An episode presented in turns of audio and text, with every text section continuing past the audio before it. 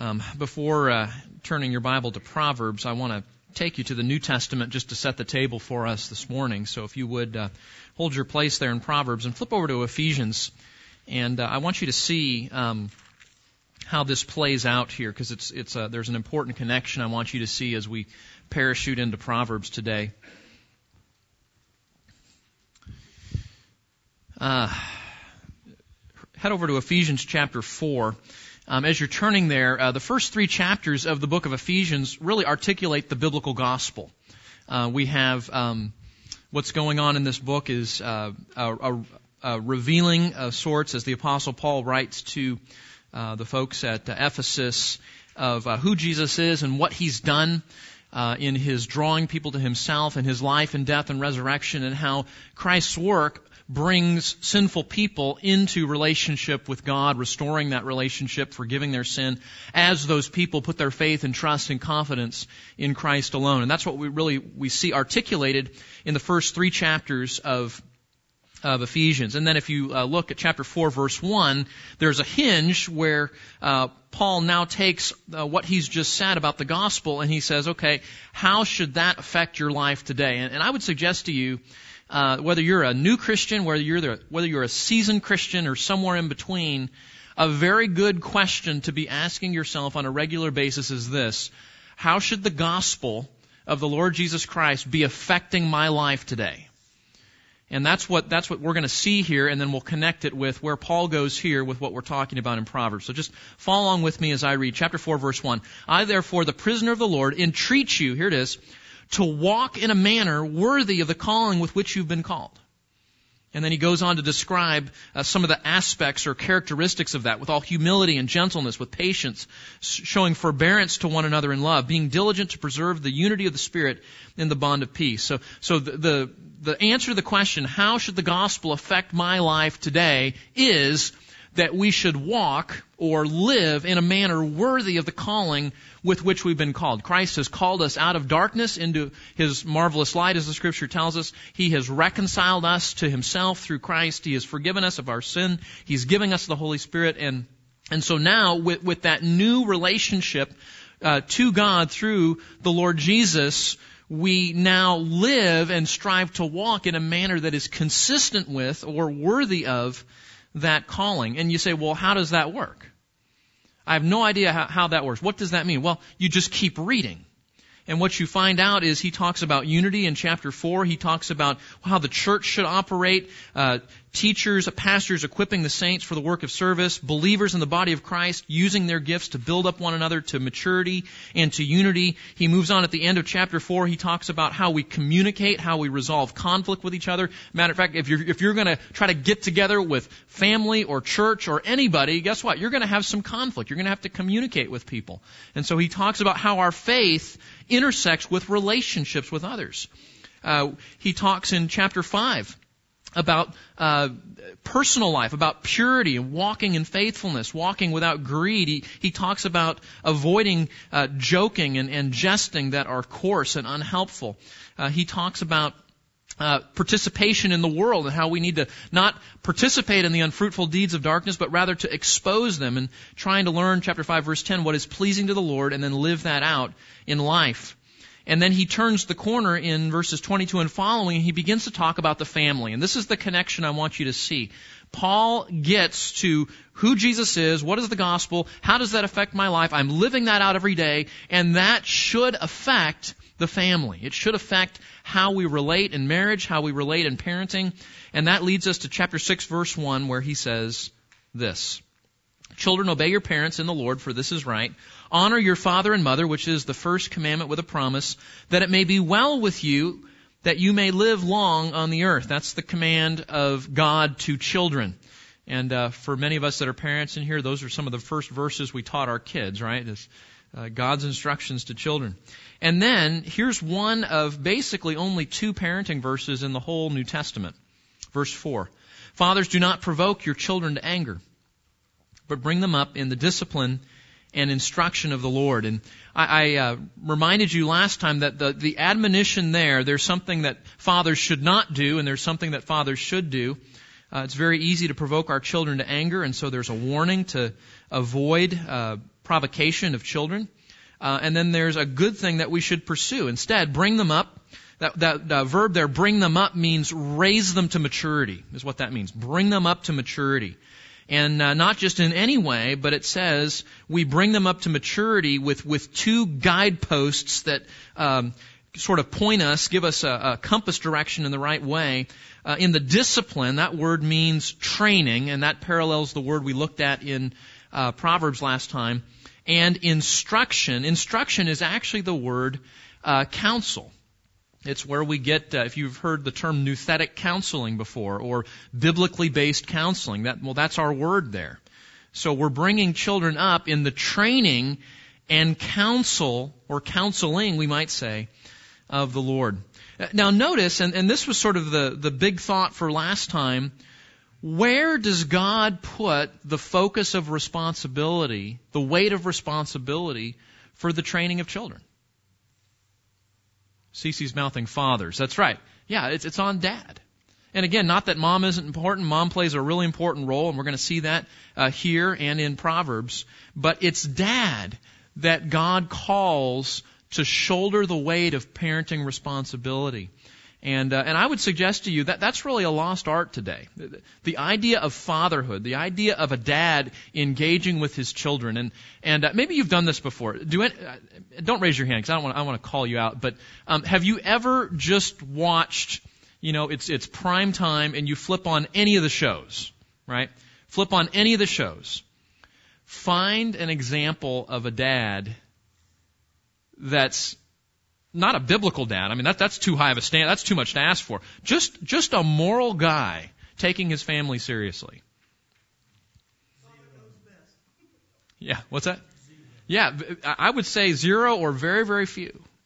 And, um, you know, dad today is a cut up. He's the family jokester. He's the idiot. Uh, good thing mom's there to rescue him out of all the predicaments he gets in, right? That's if he's even there. Very, very good point, yeah. Yeah, so a lot of them, dad's not there, or you've got you know two moms, or or even shows today with with uh, two men uh, in the home, and that's that's normal family. Um, so yeah, that's true. You got the absentee dad, dad's not around. Um,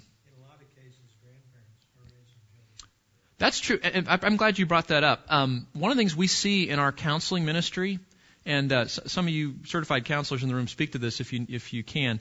Um, we regularly see uh, families where that's absolutely correct, where, where it's not mom or dad that's raising the children, it's the grandparents.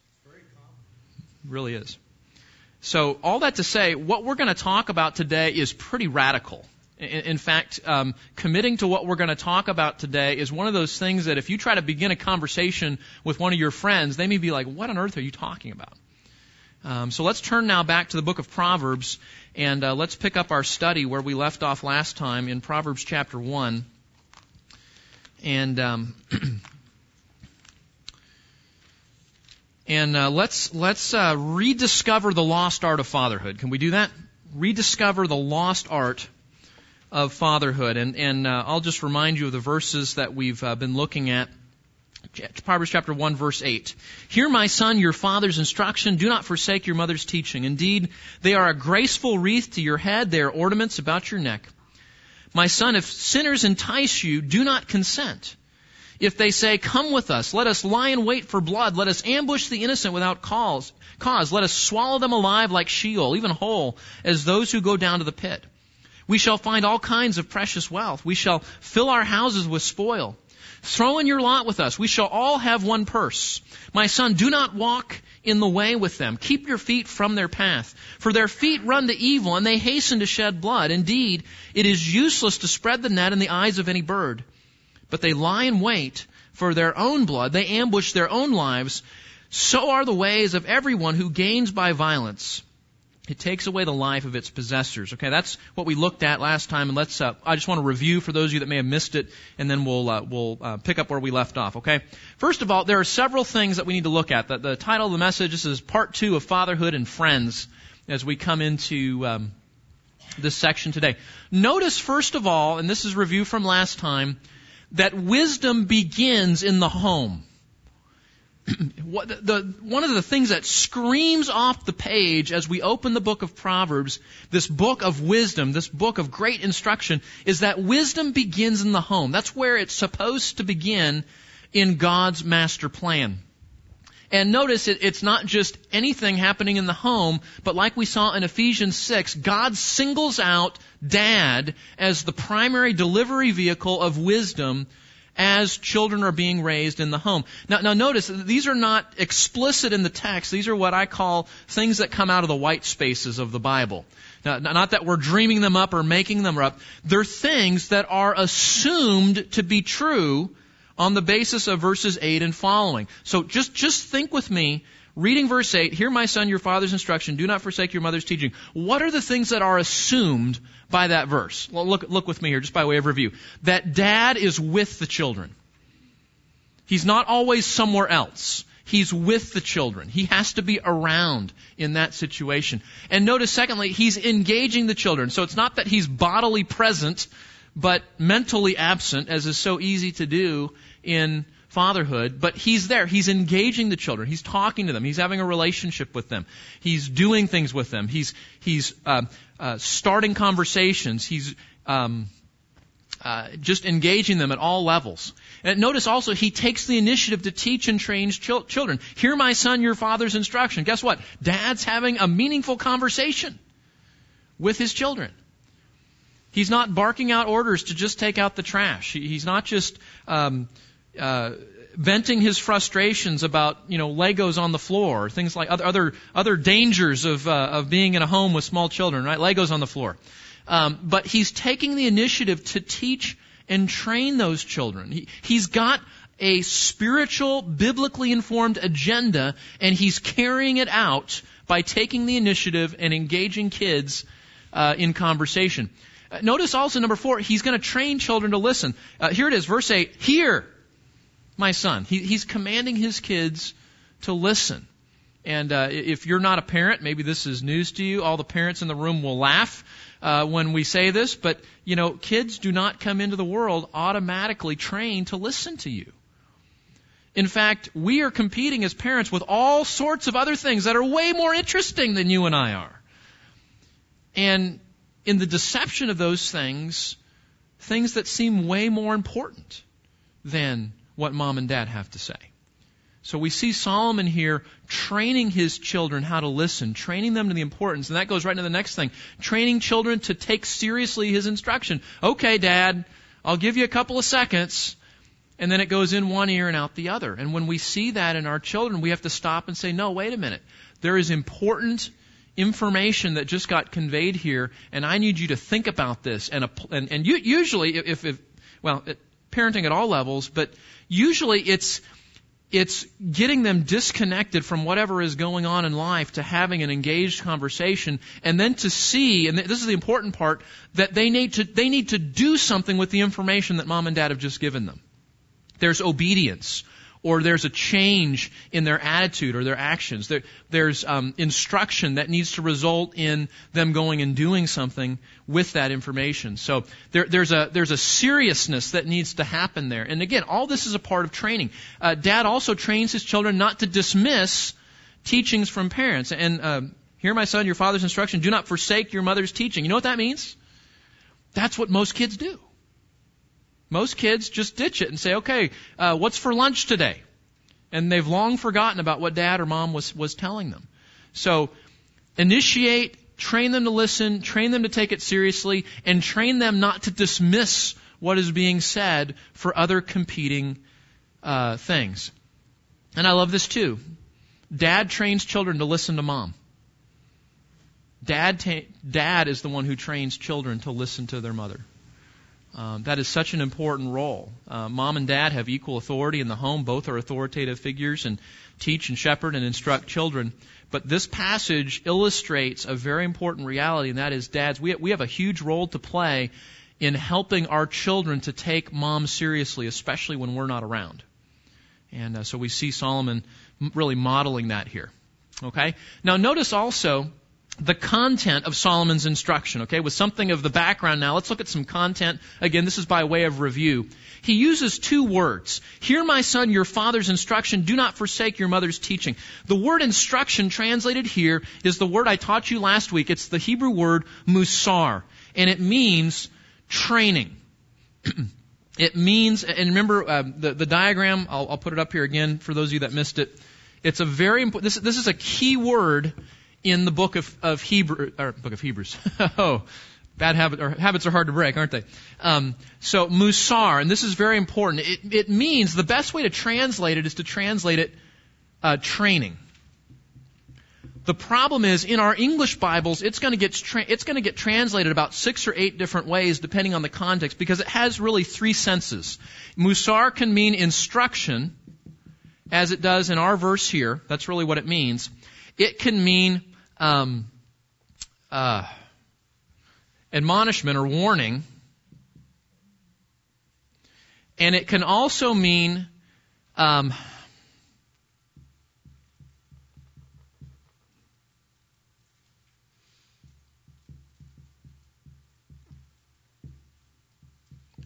it can also mean correction. And then one expression of that correction is the use of the rod that we're going to see later on in the book of Proverbs. Okay, so that's a very important key word. If if you want, um, th- there's um, Uh, there's the word hokmah, which is the word for wisdom in this book, and it's one of the key words. But another key word is musar. You need to know that. It means training.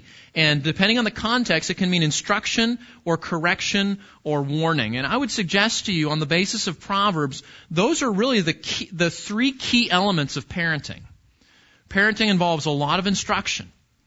But you know what? Just because you educate people doesn't mean kids are going to be trained. You have to reinforce that with correction, including the use of um, physical punishment, the use of the rod. Um, there, there has to be some consequences when children do not heed the instruction that they're taught.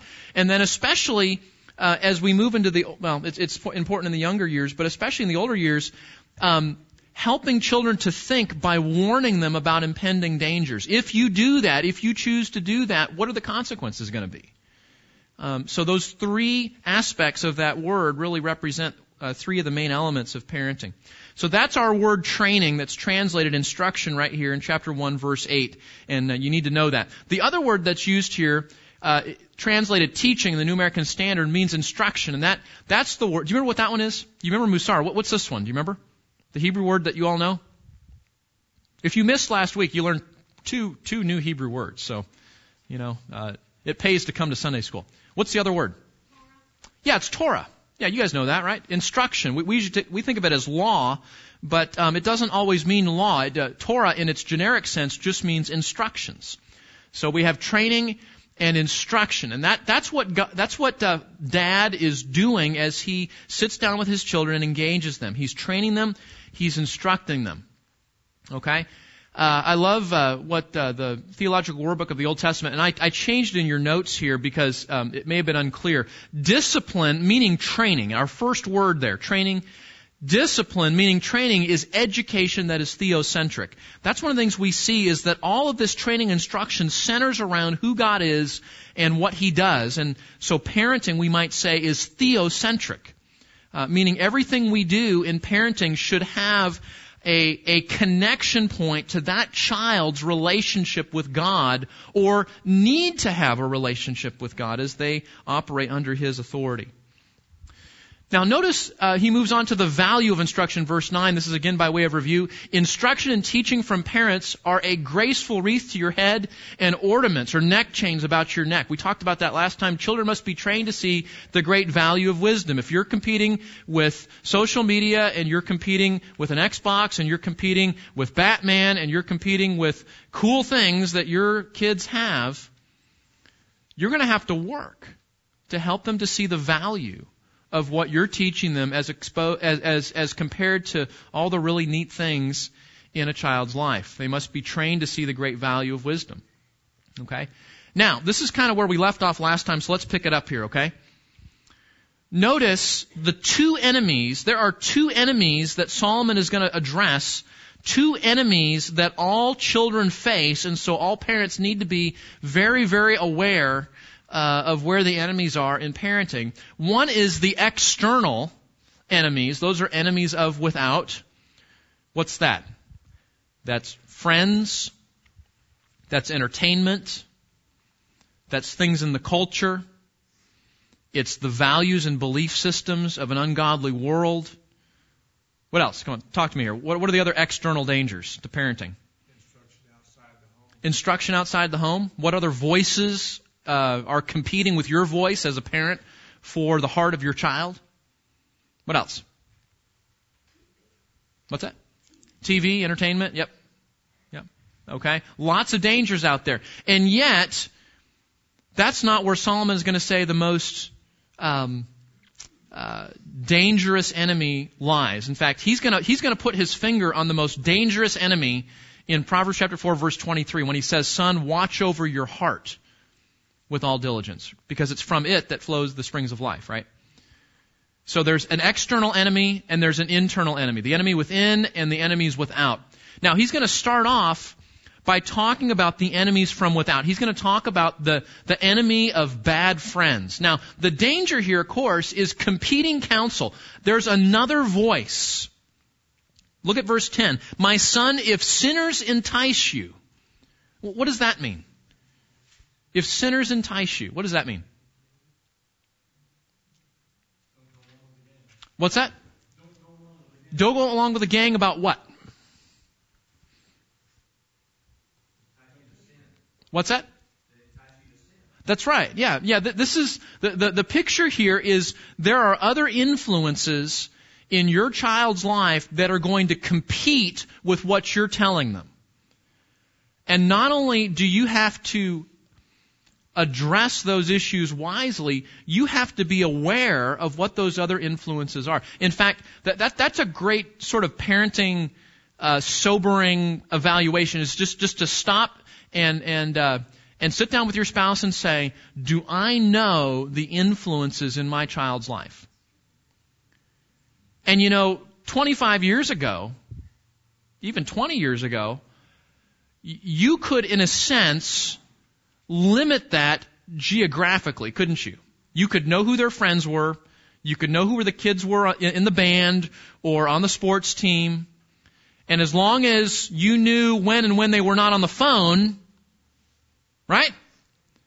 But now there's this little thing today called social media. Social media. And a lot of parents, frankly, are, are profoundly ignorant of how social media works. And what that means is there can be voices that are majorly influential in your child's life, in your grandchild's life, in your great grandchild's life that don't live in Granbury.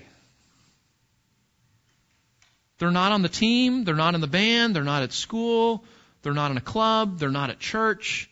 They're somewhere around the world.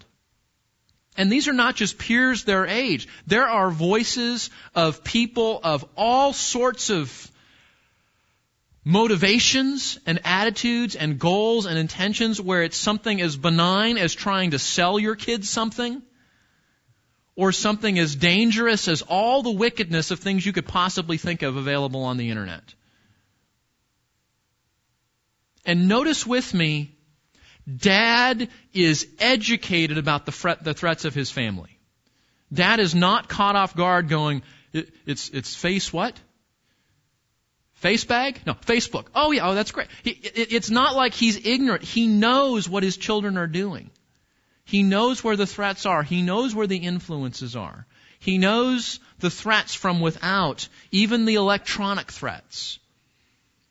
And uh, guys, I would say today, if, if you're not if you're not a parent that's an electronic type, that that biblical fidelity in parenting today necessitates that you educate yourself in that capacity, or find somebody who you trust who is who can work with you. And uh, this is a great, I think, opportunity for the church to come together, parents coming together, grandparents coming together, and the less technologically savvy hanging out with some of the more technologically savvy because that is necessary for the sake of our children's spiritual health today. So dad is, is dialed in, he's educated, and notice his counsel. Son, daughter, when that happens, don't consent. Are you ready for something shocking? Dad tells his children, no. All right? You see that? That is psychologically radical, according to today's experts. That it's okay. It's not just okay, it is imperative. If you care about your son or daughter and you care something about what the Bible says, it is imperative to say to your child, if this happens, tell them no. It's not good for you. Okay, now let's watch how this plays out. Let's watch the enticement of sinners in actions. Now, what he's going to do, Solomon's going to give a snapshot. That was very 1995, wasn't it? Uh, he's going to give he's going to give a short picture of how this works. Okay, watch how this works. He introduces the hypothetical but very, very likely scenario of his children coming across some friends that are not good influences. My son, if sinners entice you. Now, now, now, what is he talking about? Is he talking about, you know, people that are twice their kid's age, you know, and that, that's not by context what he's talking about. He's talking here about peers. He's talking about people the same age as the son or daughter. But notice what he calls them. He doesn't call them friends. He doesn't call them peers. What does he do? He calls them sinners. He calls them out and says, son, daughter, you, need to see the threat for what it really is. You guys understand that even the, the vocabulary that we use with our children is significant. And we want to try to use biblical vocabulary as often as possible so that they don't, they don't see, if I put a benign term on a threat, they're more likely to think, well, that's not as big a deal as mom and dad are making it out to be. So, my son, if sinners entice you, do not consent. If they say, come with us, let us lie in wait for blood, let us ambush the innocent without cause. So, so what do we have going on here? This is a teenage gang is what this is. It really is. This is a t- t- teenage group of thugs. And what's the danger of a gang? What's the danger, and we could get some of you that are uh, involved in, um, uh, law enforcement or involved in, in uh, teenage ministry, all that to talk about this. The, the danger of a gang as children move into junior high and high school age is the, the, the attraction of that. And the reason that is so seductive is it because it allows a teenager to find identity and community. And those are two things, those are two issues that are going on in the life of a young person that are huge. They're growing into adulthood and they're saying, how do I think about myself? How do I think about myself as a person? And they're beginning to ask those adult type of questions in terms of who they are. What's their life going to be about? And that's where things like how they dress become very important. Because how you dress is, is what? That's a message of identity. That's who I am. It's what music I listen to. Why is that so important? Because it says something about who you are. Um, are, are you a jock? Are you a musician? Are you the intellectual? Are you the video game expert? You know, and, and, we see children, all these things going on in their life, and, and they're prone to grabbing one of them and then beginning to shape their identity around that one issue. And I, let, us just come back to, to, spiritual sanity for a minute because th- this is why this book exists. Because what we as parents are supposed to do when we see those things going on in the life of our children is to help our children as they grow into young adulthood see that their identity is found first and foremost in the fact that they are made in the image and likeness of God. They are God's creation. That's their fundamental identity. And then we can, we can add to that, right? Uh, they are fallen according to the Bible. Meaning, as a human race, we all are born into this world alienated from this God who created us. And so the relationship that we were made for is a relationship we can't have because of our sinful hearts and our sinful nature. And then that paves the way to talk to our young people about the gospel. And, and this is, guys, this is so important. Our young adults need to think about the gospel in terms of their identity. That, that's the point. They, they are, the, the ground is fertile at that point to where they're looking for identity in all these other places. And we need to help them to find identity in who they are as an image bearer and then who they are as they trust Christ to be His and to be a part of the family of God in that way. But, but it's, it's this, it's this identity radar that's looking for something. It's pinging and it's looking for something that they can latch onto and say, this is who I am. Why, why do you think the, the homosexual agenda and the transgender movement is so powerful amongst young people? Because it's an identity. It's an identity that brings them attention. It's an identity that's a fad. It's an identity that um, there's a lot of special treatment going on with right now. And so to be a part of that bandwagon makes you somebody today. That's why it's popular, not because there's validity to it or there's any sort of factual basis behind it, but because it's an identity that young people can say, yeah, I, I can latch onto that. And then notice the second part of this that's very important to young people. That is the issue of community. Community. That's why social media is so popular. We were made for relationship with other people. That, that's, that's why, um, that's why God said to Adam way, way back in Genesis 2, you know what, buddy? It's not good that you're alone. And remember the context of Genesis 2. Adam was not sitting there picking petals you know, off the daisies going, well, this garden is beautiful and I'm in paradise and there's no sin in the world yet, but I'm so lonely. That was not it at all. Adam was not lonely. He enjoyed fellowship with the God of the universe. He's working the garden. He's into his job, having a great time. And it's God who says, you know what? I did not make you, Adam, to be alone. That's not good for you. So I'm going to do something about it. And, th- and that one example and that we can spread out to the whole of Scripture shows us that people were really made for community. They were made for relationships with other people. And so the danger is, watch how this connects now. The danger is as young people move into adulthood and they are looking for identity and community, two necessities that are part of who God made them to be, right? Those are good things.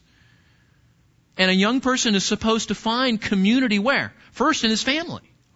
That's where it's first supposed to happen. And then in the influence of godly friends and godly peers. And, and certainly in the context of a local church. Those are, those are three areas where God designs um, biblical community to address this issue of uh, the community of people. But notice, what's the danger now? The danger is that this young person begins to look outside of God's program for identity and community. And that's why a gang is so dangerous. Because a gang provides identity and community to a person that's looking for it. Now, if you add think about the danger of a gang. Now you add factors where maybe their family isn't so good, right? Maybe the family is having all sorts of problems. Maybe they don't have a local church. They don't have solid community. M- many of you, I know, many of you would raise your hand this morning and say, you know what? As I think about my greater family, it's a mess. But Grace Bible Church is something of my family, isn't it? It's a family that in many regards is closer than even what many of us enjoy in biological family. And that's by God's design. That's the way it's supposed to be. But when young people don't have family and they don't have church and they don't have godly friends, you add that to the equation and now finding identity and community in the wrong crowd becomes exceedingly dangerous. Now notice verse 11. If they say, come with us, let us lie in wait for blood, let us ambush the innocent without cause, let us swallow them alive like Sheol, even whole, as those who go down to the pit. So we see in this gang what? Violence. They're coming together in identity and community, and the thing that they're involved in here is violent activity. Now, again, th- th- we could read this off the newspaper, couldn't we? Th- this is what we read literally in the news every day. You say, we live in Hood County. That never happens. yes, it does. Way more than you might think, actually. Now, notice also another danger, not just violence that's going on here, but money Gaining money by unrighteous means motivated by greed. Now, we know young people never deal with those things, right? They're never interested in money. They're never interested in greed. Th- those are huge temptations. Listen to this. We shall find all kinds of precious wealth. We shall fill our houses with spoil. Throw in your lot with us. We shall all have one purse. So they're coming together, they're finding identity and community, they're going out and doing violent things in order to gain monetary wealth. And they're motivated by greed. Now we might notice also that children are more, more vulnerable to the influence of ungodly friends when parents are not engaged in relationship and wise shepherding with them. Now, you guys understand, you, you could have, this is hypothetical, this is hypothetical because this, this, no one has a perfect family, but you, you could have the perfect family and all these things are still threats. Right? You can have the perfect family and all these things are still threats. Why? Because your son or daughter in here is a sinner, which means all those sinful things out there are still going to resonate with things inside of them that are ungodly and unrighteous. So having a godly home does not ensure that your children never go there. Okay, that, that's, that's an unbiblical way of thinking about parenting. However, children are more vulnerable to these types of influences when parents are not engaged in um, wise and shepherding. Okay, and, and check this out. you probably can't read that. Let me just read this to you. These are some facts compiled by the National Fatherhood Initiative. Fatherless children are twice as likely to drop out of school than their classmates. 72% of all teenage murders grew up without fathers. Teenage murderers.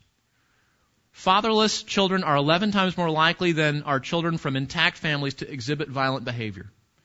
80% of adolescents in psychiatric hospitals come from fatherless homes. 70% of kids now incarcerated in juvenile correction facilities grew up in a single parent environment. Three of four teenage suicides occur in single parent families.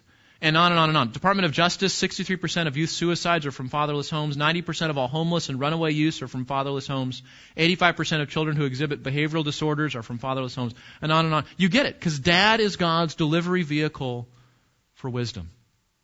Okay? Let, me just say this too. Um, I know all of us in this room did not grow up with model godly families. And the fact that you're here today is a testimony of what? That God can do exceeding abundantly beyond all we ask or think. That God works even in the broken families. God works even in the less than ideal families. And there's not a one of us that has a perfect family. But I just want you to stop and recognize that those, the, those these statistics are, are horrifically true, and it ought to motivate us as much as we can to be the dads, to be the grandparents, to be the church that we're called to be, that God works through imperfect means to bring men and women to himself. And he has and he does. And many of us could stand up today and testify to the reality of that. You know, it, it may be, it may be that your heavenly father is the only father you have. But that's the father he wants to be. So what does a what does counsel of a godly father look like? With, with, all that in mind, here's the threat. Dad's educated. He knows what's going on. He's engaging his children. He's sitting down. He's not just talking with them about the World Series. He's not just talking to them about their grades. He's talking to them, notice with me, about threats to their spiritual life. And he sits down and he lays it out. He, he, and one of the things you're going to see Solomon do, he paints these pictures. He says, this is what's going to happen. This is probably what already is going to happen. We're going to see him do this again in Proverbs 5 with, with the immoral woman. Son, you're going to see this lady. You're going to come across her. What do you do about it when that happens? Notice a godly father's counsel, and here we'll pick it up. Notice, first of all, that his counsel is tender. Look at this, verse 15. My son. You see that? Um, though the threat is dangerous and violent and real and serious, we see a dad engaging with his children in tenderness. He's not yelling. He's not threatening. If I ever catch you with, it's my son. And we need to remember, Dad, that, that there's a there's a ten, there's a there's a tenderness that is the means by which we bring direct, strong, firm counsel. And that's what we see here is a balance of that here. He's, in a sense, what he's doing is he's speaking the truth in love, we might say. My son, notice what he says, do not walk in the way with them. It's clear and direct, right? There it is. It's tender, but it's direct and to the point. Don't walk in the way with them. Keep your feet from their path. Now, now notice the counsel here. Notice the counsel. Do not follow in their lifestyle. Do you see that little word way there? Do not walk in the way with them. Do you see that in verse 15? Okay, three of you see it. Do you guys see it? This is really important. Do you see the word way? Okay, that's the Hebrew word derek. You're going to learn another word today. It's derek. That's another theme in the book. It's, it's actually a theme in the book of Proverbs and in the book of Psalms. How can a young man keep his way pure? That's derek. You say, what's derek? Let me tell you what a derek is. Um, back in this day, of course, no paved roads, no cement, no asphalt. You had dirt roads. Okay? And uh, over time, in the popular roads, uh, you know, the oxen would pull the cart, or whatever animal you had pulling the cart, and they would go back and forth on these dirt roads, and over time, it would create wagon tracks in the dirt. These, these entrenched, hard packed uh, ruts or, or grooves in the ground. Okay? That's a derek. That's derek. It's a habit. It's a way of life. We always go back and forth that same way. We always do it that way. And so when he says, do not walk in the way with them, what he's saying is, son, you need to look at their lifestyle, look at their habits, look at how they handle things, and say, don't go near any of that. Don't, don't let your wagon, so to speak, fall in their trenches in terms of what they do and how they live. But notice also, not just their lifestyle, you don't want to even be around them. You see that? Do not keep your feet far from their path. Don't, don't even go near them, he says. Now notice 16, and this is, this is, I think this is so instructive as a dad at reading this, because I am prone as a dad to just tell my kids, you do it because I told you. Right? And, and especially when children are young, that needs to be the extent of the counsel, right? Mom or dad is speaking, you just need to do it, you just need to obey because we're establishing the authority that God gives us in the home. But as children get older, we don't just become those that give orders. We're trying to cha- uh, train our children how to think and how to solve problems for themselves and how to think about threats and make godly decisions. And that can't happen if all we continue to do is just give them orders. So, so notice, watch Solomon now. He's got probably a teenager sitting in front of him. Watch how he helps him to think about the situation. Look at this. Verse 16. Why should you not walk in the way with them? Why should you keep your feet far from their path? Verse 16. Because their feet run to evil and they hasten to shed blood, meaning they're, they're quick to do something violent. Now listen to him do that. See, he teaches them how to think. They run quickly to evil. They're eager to shed blood. Son, think about this. Is that what you really want to do?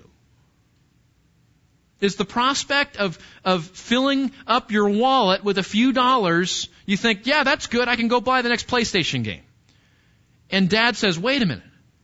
Think about the means. Think about how you're going to get there. Think about how you're going to get that money. Think about the people you're going to hurt in order to gain that wealth. Is that really wise? Is that really the person you want to be? And he helps them to think through the situation on their own. Notice the p- appeal. Look at this. There's an appeal here to known biblical morality, right? Look back at the text. Their feet run to what does that, what does that assume? It assumes their children already know right from wrong, doesn't it?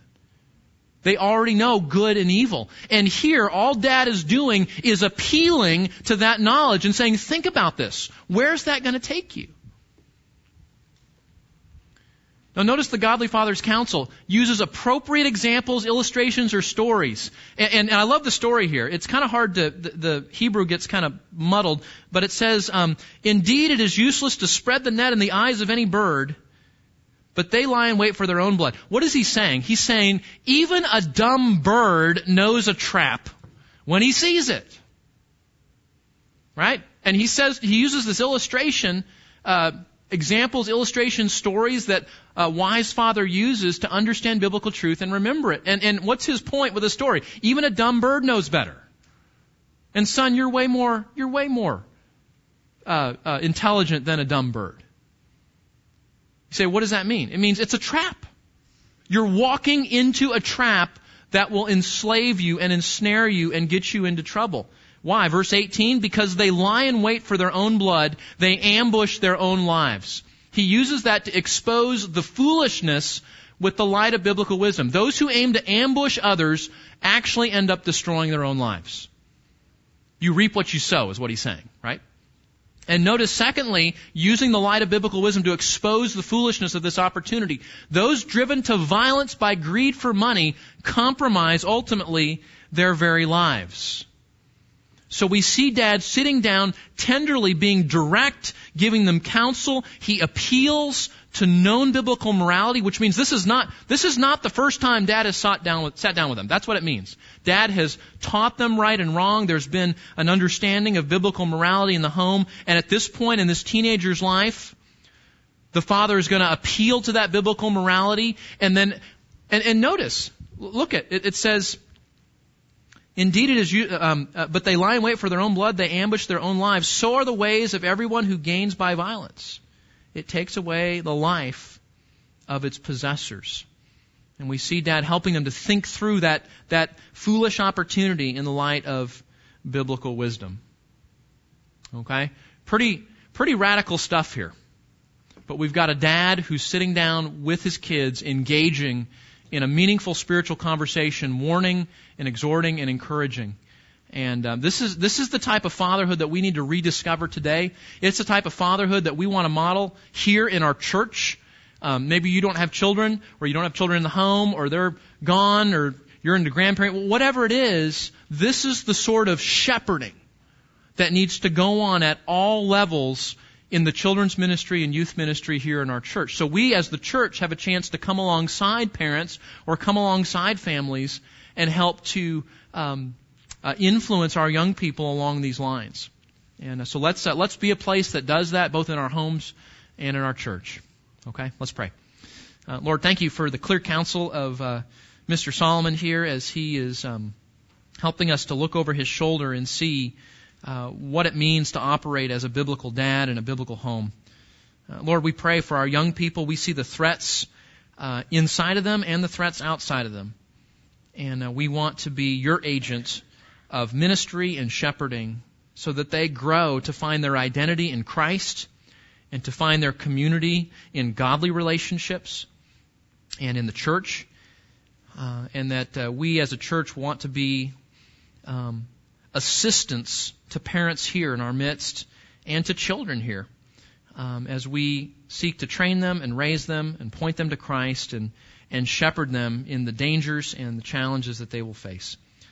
Uh, Lord, these are overwhelming things, and we um, we admit our great need for you.